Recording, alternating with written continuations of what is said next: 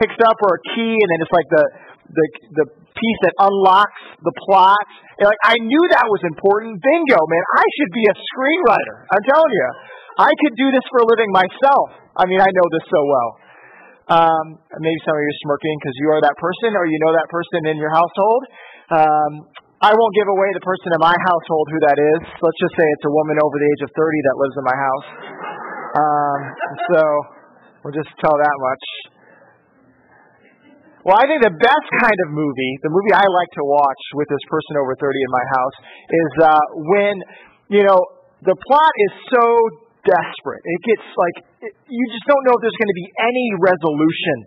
And you just don't see how it's going to end. And that person really is just silent during the movie because they are on the edge of their seat. Oh man, I can't figure this one out. And they're worried about what is going to happen. Uh, I think about the first time I watched Return of the Jedi when I was really young, right? And Luke Skywalker is uh, being pinned down by the Emperor, and uh, you're like, what's going to happen to Luke? And then it's just something that, you know, now you just know it because you know the story, but that Darth Vader comes and picks up the Emperor and saves his son and drops. And you're just like, whoa, that's crazy. I thought there's no way he's going to get out of this situation. But there it is. Truth we can feel the same way about reading the Gospels. I know the ending. You know, I know how this story goes. It's just another healing, right? Oh, yep, the lame's going to walk. The blind's going to see. A demon's going to be cast out. I know what is going to happen in the story. Well, this is a good narrative. This is a good healing story for us this morning. Because it's for that person that thinks that, oh, I figured it out. But no, it puts you at the edge of your seat. How is Jesus going to get out of this one? How is he going to solve this situation? I think in this miracle today, Jesus is going to want to bolster our faith. He's going to want to bolster our faith when we think there is no hope. When we think, how is he going to get out of this? Jesus is going to show us a way when we think there is no hope. So let's look together. Luke chapter 8, verses 40 through 56. And let's hear about the life of Jesus. Let's pay attention to God's word this morning. Now, when Jesus returned, the crowd welcomed him, for they were all waiting for him. And there came a man named Jairus, who was a ruler of the synagogue. And falling at Jesus' feet, he implored him to come to his house, for he had only uh, he had an only daughter, about twelve years of age, and she was dying. As Jesus went, the people pressed around him, and there was a woman who had a discharge of blood for twelve years. And though she had spent all her living on physicians, she could not be healed by anyone. She came up behind him and touched the fringe of his garment, and immediately her discharge of blood ceased. And Jesus said, Who was it that touched me? When all denied it, Peter said, Master, the crowd surrounds you and are pressing in on you. But Jesus said, Someone touched me, for I perceive the power has gone out from me. And when the woman saw that she was not hidden, she came trembling and falling down before him, and declared in the presence of all the people why she had touched him, and how she had been immediately healed. And he said to her, Daughter, your faith has made you well. Go in peace.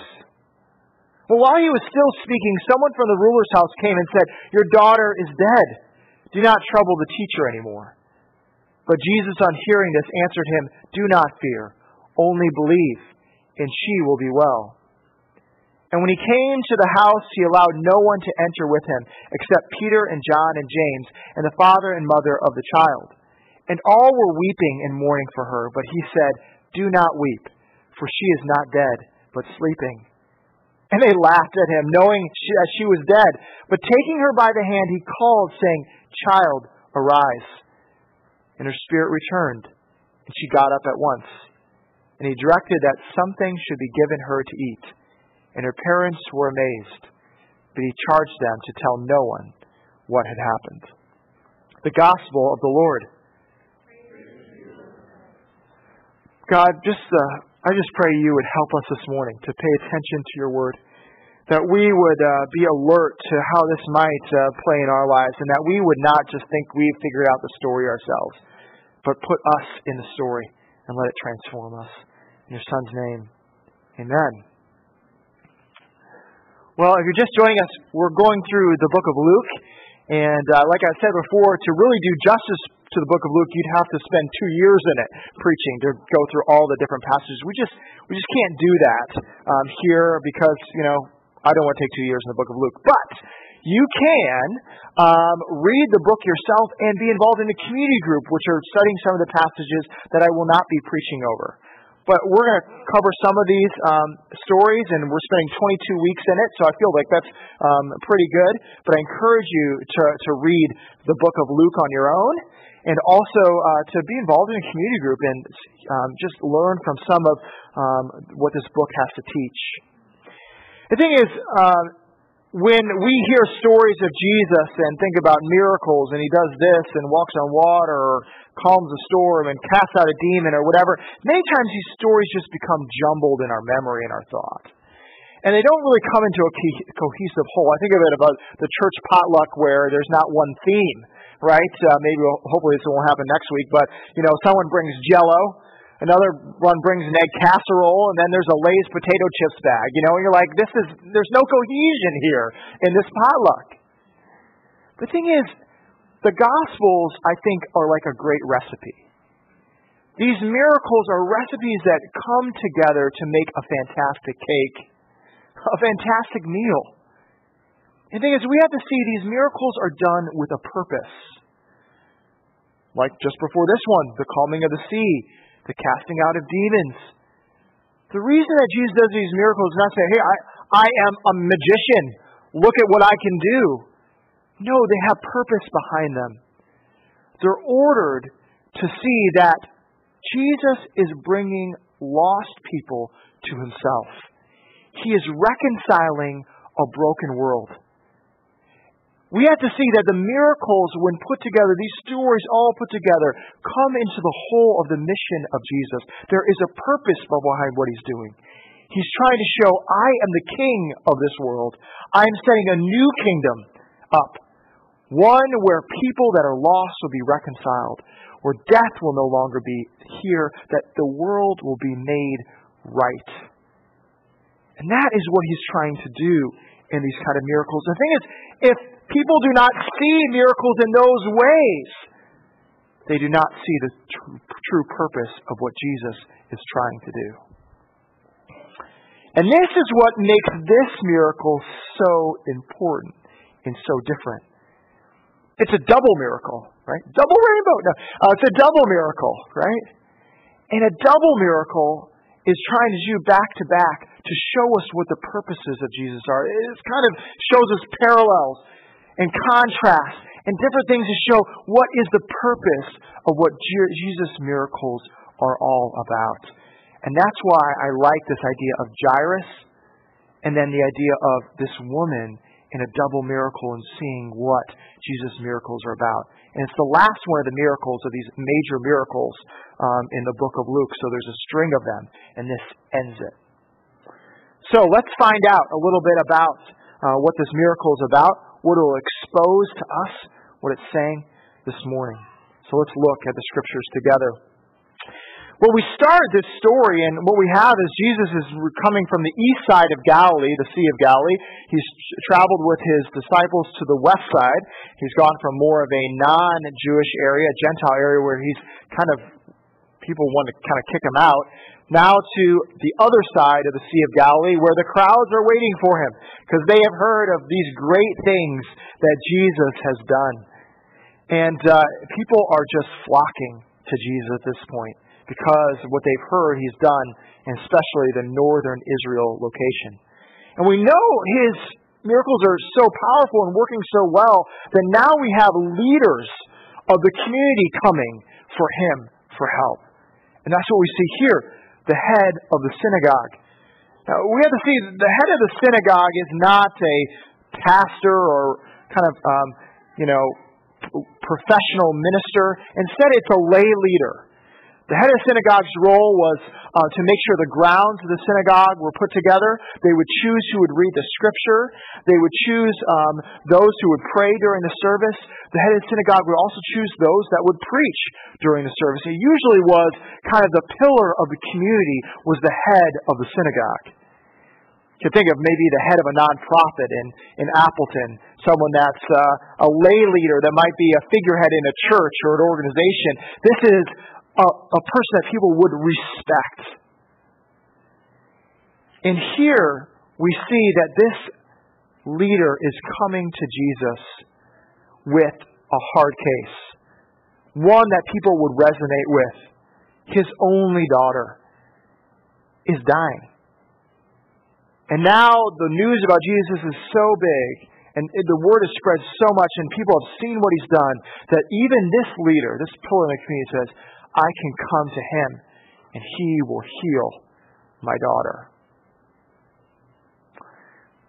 Well, this is what happens, and then this is where the story gets weird. You know, it, it, it kind of changes. Jesus is on his way to go heal this girl, and the plot takes a turn.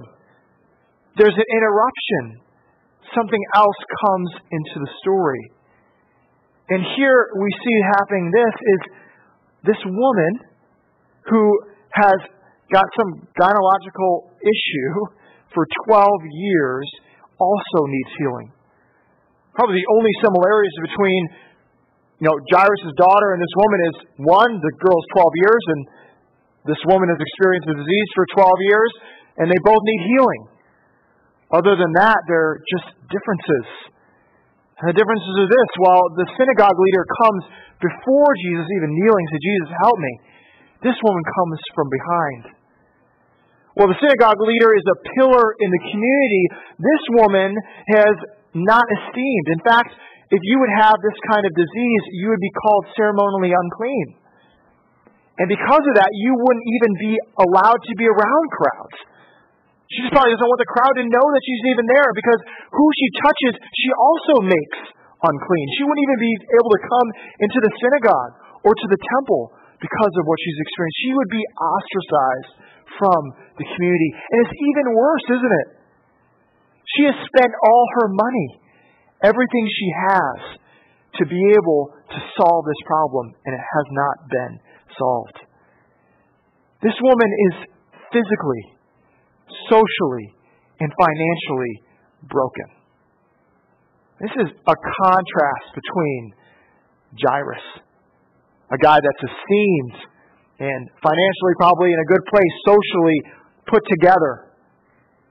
Very different contrast between these two characters. And here is the interruption. While Jesus is going to this place, he's interrupted by this woman. I don't know the psychology of this woman, what she's thinking, but I think her logic probably works a little bit like this.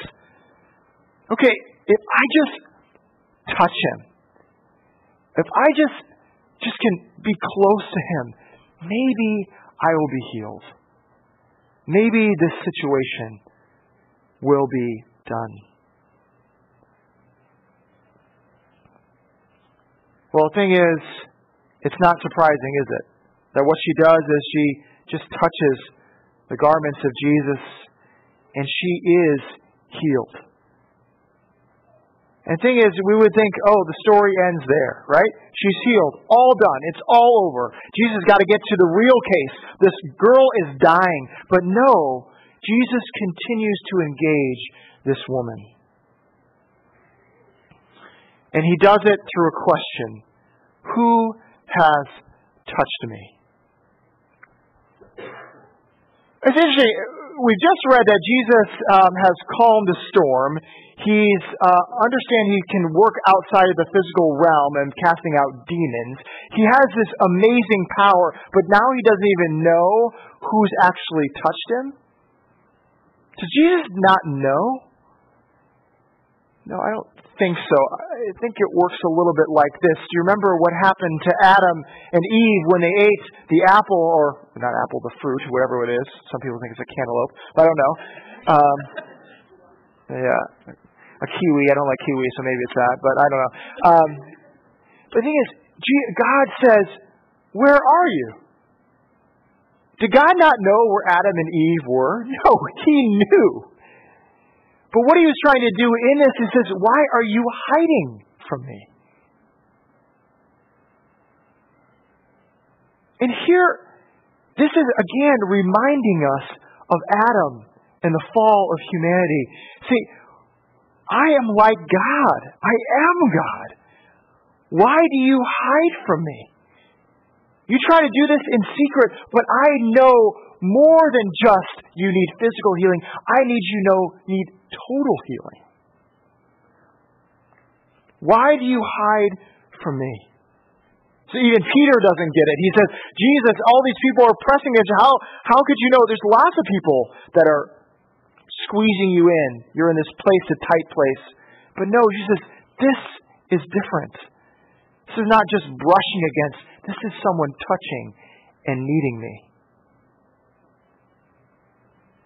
And you can see the woman knows that she has been found out. And the woman saw that she was not hidden, right? In verse 47. And she came trembling. Again, can you imagine? She's just trying to be around this crowd, which she's not really allowed to be around, just to be next to Jesus so she can be healed.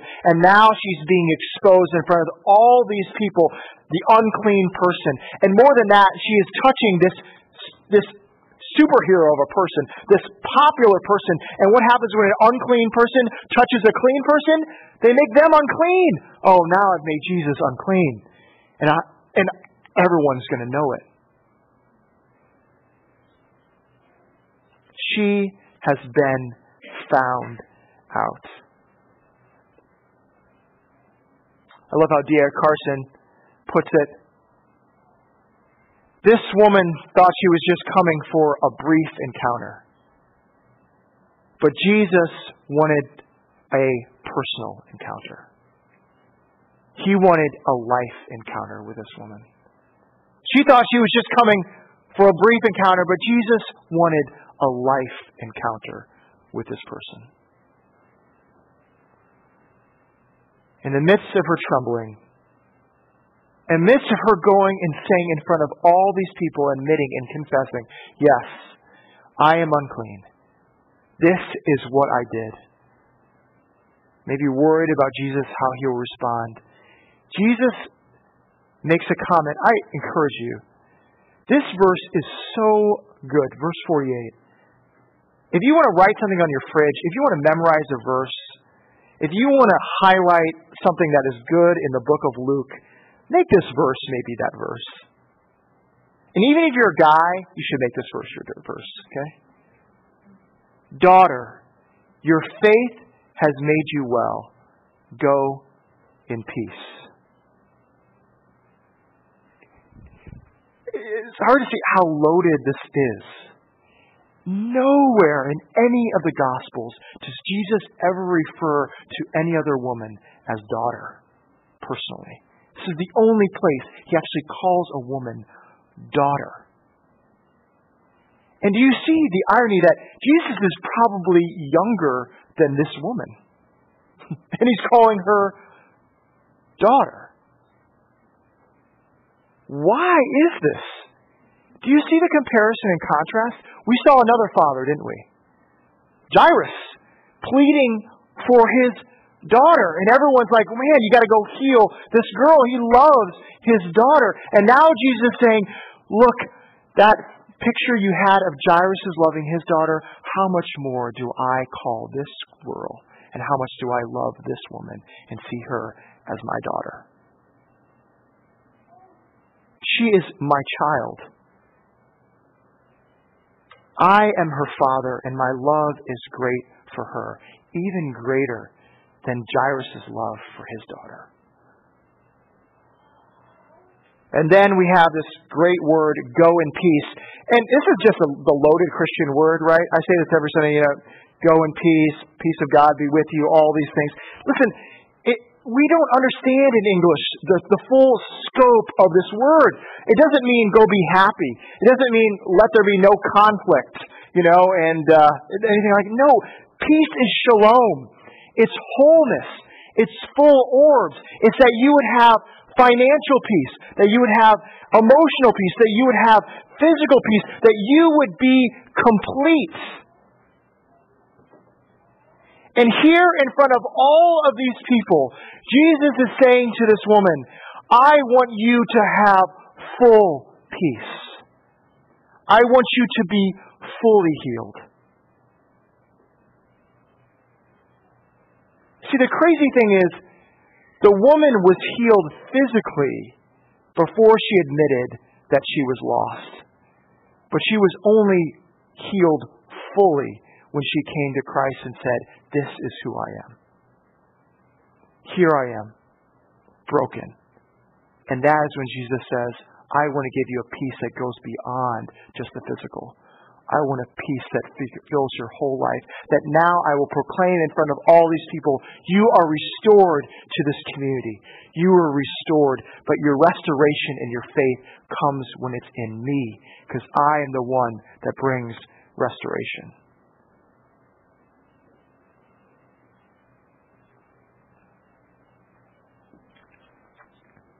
Again, this woman wanted a brief encounter, a situational change.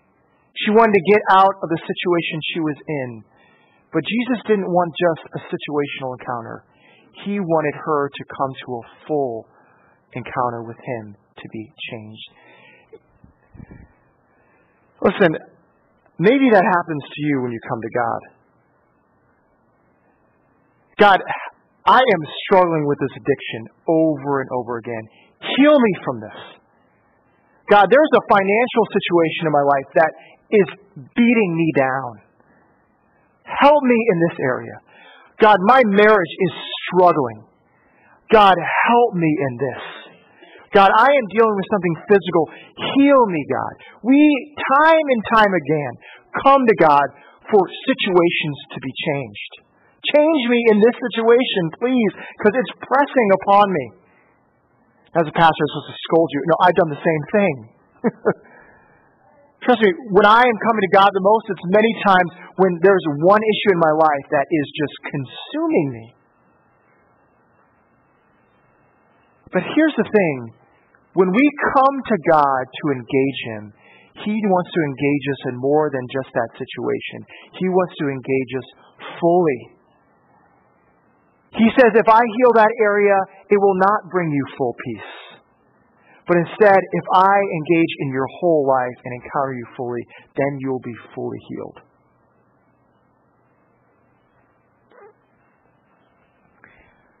What's happening in two months? Do you know what's happening in two months?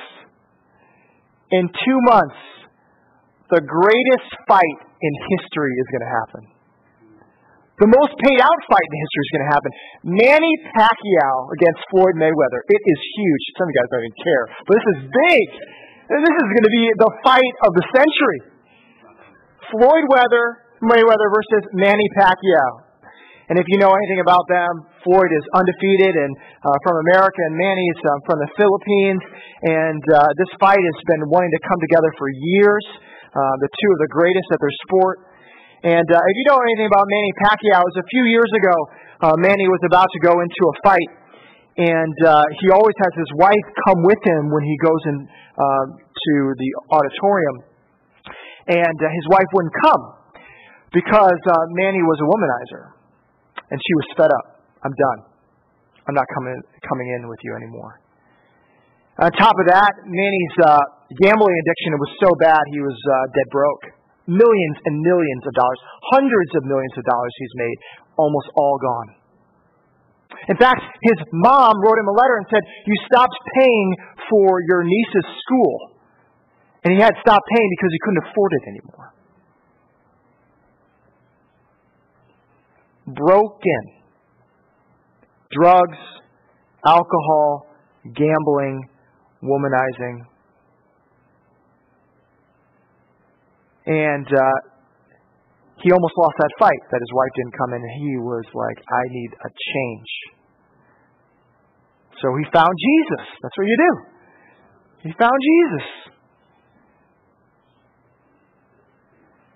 And here's the thing. When he found Jesus, he realized that Jesus would not just change his boxing situation, he would change his life situation. But do you know how many people didn't get that? Even his own coach. Here's what his coach says about Manny's change. I think it's been great for him. If religion works for somebody, I'm happy about it. He comes to the gym now and he never comes in tired. He never comes in from a late, a late night of gambling or maybe drinking or whatever his bad habits were. See, when you're gambling, what does that lead to? Maybe a beer or two, but what comes next? The girls. He's just a better fighter now. His coach just doesn't get it, does he? In fact, Manny lost two fights over the past few years. So his only fights he's lost. And it didn't destroy him. In fact, he said, there's more to life than losing a fight. He sold all his bars, all his gambling establishments. He now gives millions to churches, and now he is not ashamed to share the gospel wherever he goes. You see, the world says, "Oh, I'm glad he found Jesus because now he's he can fight again. Now he's fully okay. Now he's engaged." No. What we see is more than that. It didn't just change his boxing, it changed his whole life.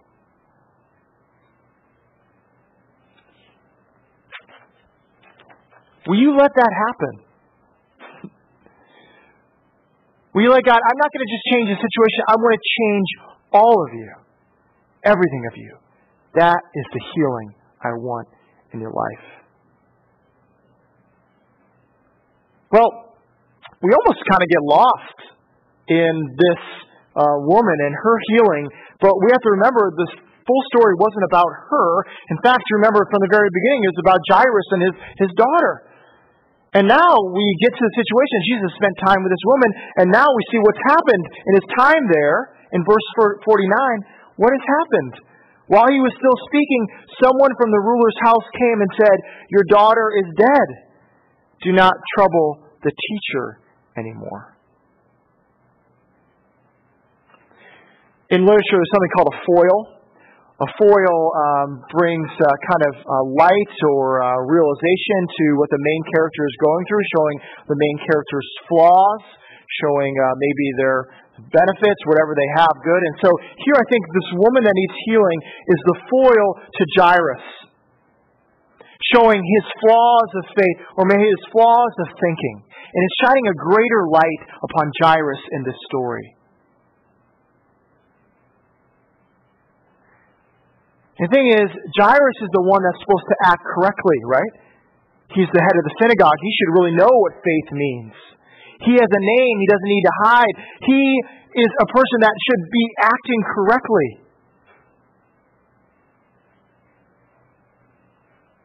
But here he is desperate.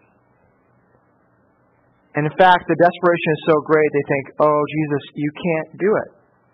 Oh, she's dead so much for your involvement.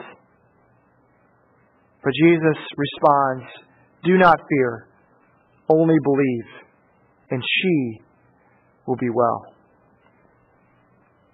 Well, this goes back to the movie idea. In the movie, everything is falling apart. Maybe you're watching me and say, Oh, I, I think I know what the solution is to this problem, but now it's gotten so out of control, you're like, Oh, it's over. How are they going to get out of this? And you're on the edge of the seat. You're emotionally involved. You you want to see what the solution is going to be, but you're like, I don't think there is going to be one. And you're really worried this is just going to be a tragedy, this movie. And here in this story, they're trying to kind of bring you in to the realization of how tragic this situation is. And to let you know that you are a part of this story. And how do they do that?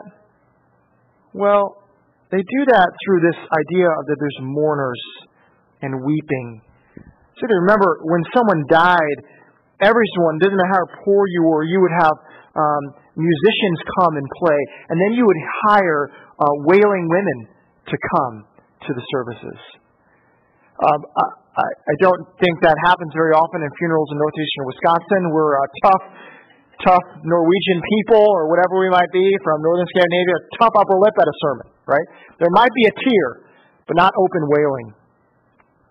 But uh, I don't know if any, I've been to a, an African funeral of a close friend, and there were these wailing women that when they would go to the person that was dead and look upon the casket, they would just just scream, just mourn out loud. It, I know it does something to you. I mean, it was hard not to. This you're like, this is tragic. This person is dead, and by their wailing, they are bringing you into it. And here is the situation there. This is horrible. Could you imagine uh, someone in our church, a pillar in church, and we have a girl, a girl 8 to 12 years old, them dying? Could you imagine the tragedy would be in this church if that happened? It would be horrible.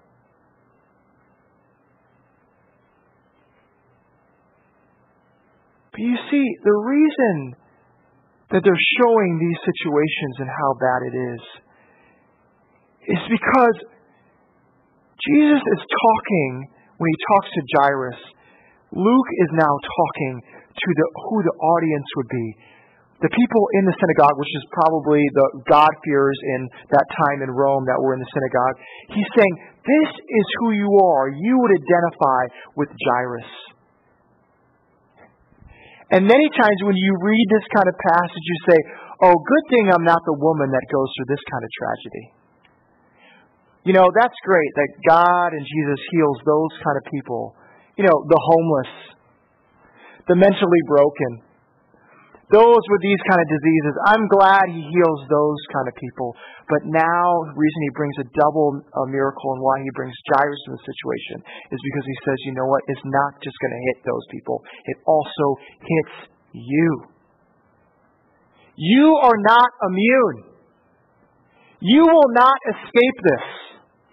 You put together person you, my life is fine. You, I don't have some terminal illness. I don't have this kind of mental disease. I don't have these kind of problems where I'm an outcast from that society. No, Jesus says, you too are in that place. You too are there.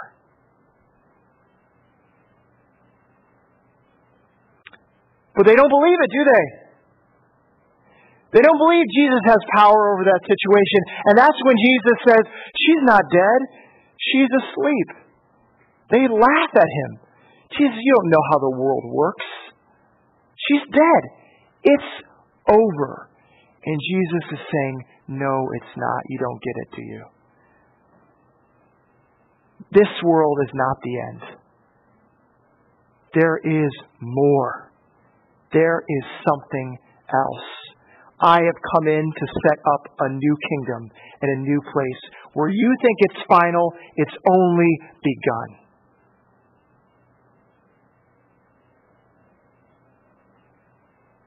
Man. I hope it changes your views of miracle stories. Oh, it's great. Someone gets healed, right? This, you know, this woman gets healed. This is fine. This is great. No, the miracle stories are for us too.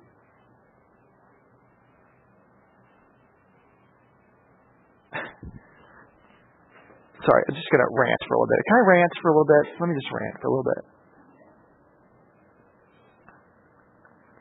We are buttoned up. We are rich. This is the best of the world right here, sitting here. We are healthy. We live long. We have money. We are in. We have homes. Most of us. We are. We are put together. We are buttoned up. But I'm, I know you. I know me. I know what happens when your marriage is on the fritz. I know when there is a loss of a job that you put all your identity in and you've lost it. I know what happens when you lose a loved one, a father or a mother, or a brother or sister, or a son or daughter before their time, and you are shaken. This world is horrible. It is at its worst, and you just mourn. No matter how buttoned up you are, no how how put together you are, it will destroy you and break you. And let me tell you, it comes. If you think you are immune to the suffering of this world, you are kidding yourself. And when you go to a funeral and that um, I'm going to talk about death uh, because this is death. Okay, when you go to that funeral and that casket is open and you see the life taken out of someone that you used to love, it will destroy you. You will go, this cannot be the way it is. Death is ugly. It is horrible. And here, these people, this father, his only daughter, is dead.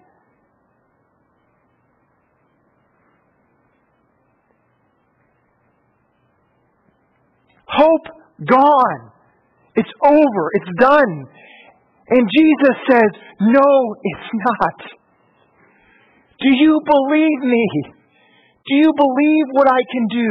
Do you believe I have the power to break a world wide open from death and destruction and to heal it? This is not the way it's supposed to be.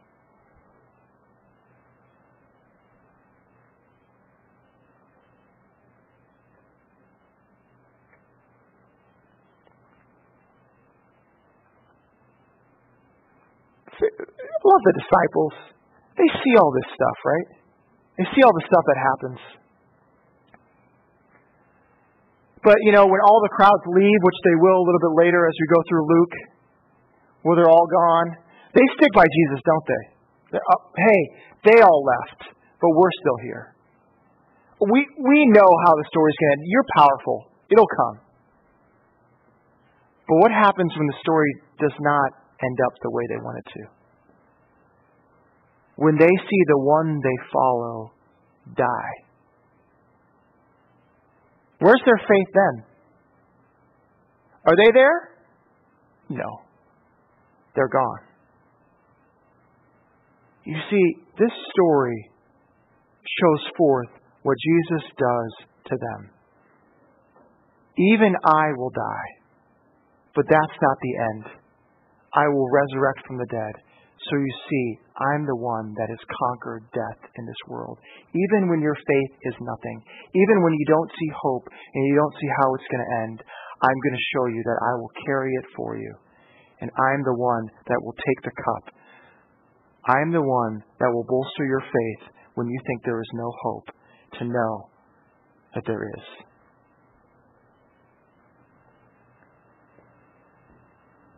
Will you cling to that? Will you go to God? Will you come to Him when you don't know the end result? Will you trust in Him? The thing is, even the small things. I know some of you, your thoughts about what's going on in your life, you're devastated. The thing is, if we trust that Jesus has hope, that He has brought us through, you can even take those things and know that He is helping you through them. Let's pray.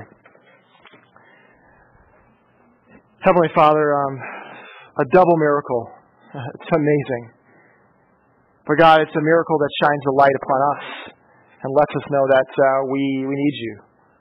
We need you to, uh, to solve the issues in our lives, but we need more than that. We need your full peace fully orbed, reconciling every part of our life physically, emotionally, spiritually.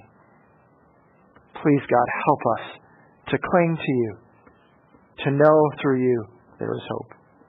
In your Son's name. Amen.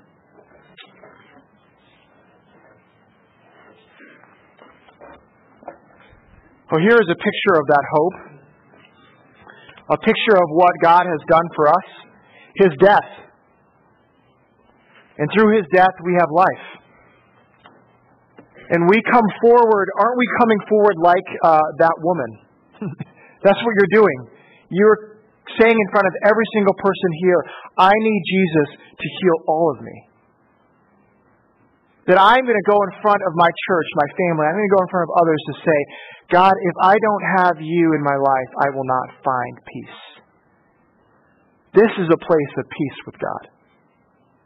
This isn't a you know, an Emmaus Road table or a Presbyterian table. This is for those that would say, I need Jesus in my life.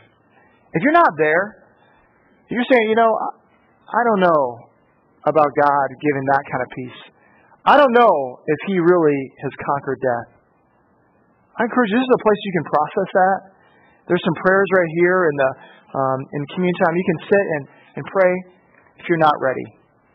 Please don't come forward if, if you're not there. Okay? But it's okay to be in this church. It's okay to process these things. We, we love that you're here with us. But if you would say that this is what I need to find peace, then come forward. So what we have is white grape juice on the outside and red wine in the middle. There's some gluten-free wafers here too. And what we'll do is um, this side will come over here. This side will come over here. You'll take the elements and then you'll go back to your seats and then we'll all partake together. Okay? If you have kids that aren't taking communion yet, we like to pray for them. It's good that we get kids out of nursery or junior church. We like to pray for those those kids if you want to um, bring them out here. Well, let's prepare our hearts, shall we?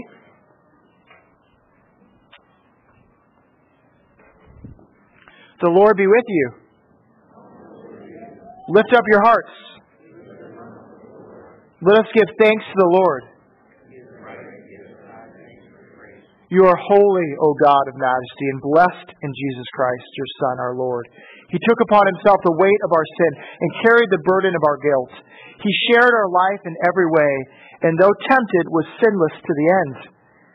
Baptized as your own, he went willingly to his death, and by your power was raised to new life.